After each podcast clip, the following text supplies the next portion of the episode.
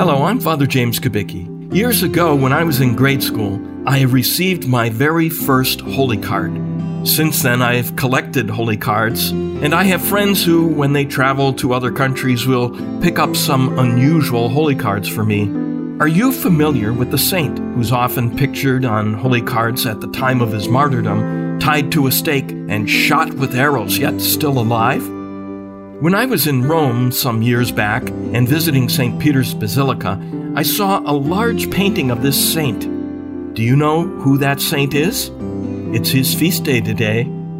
It's St. Sebastian, and here's something that St. Ambrose wrote less than a hundred years after his martyrdom. To enter the kingdom of God, we must endure many tribulations. Take the example of the martyr Sebastian, whose birthday and glory we celebrate today. He was a native of Milan. At a time when persecution either had ceased or had not yet begun, he realized that there was only a slight, if any, opportunity for suffering. So he set out for Rome, where bitter persecutions were still raging because of the fervor of the Christians there.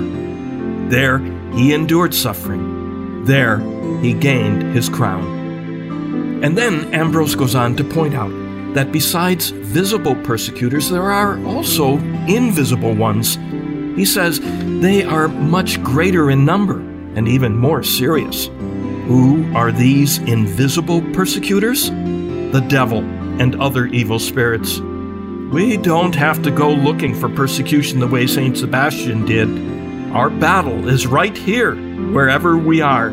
It's the battle with Satan and temptations, sin, and evil.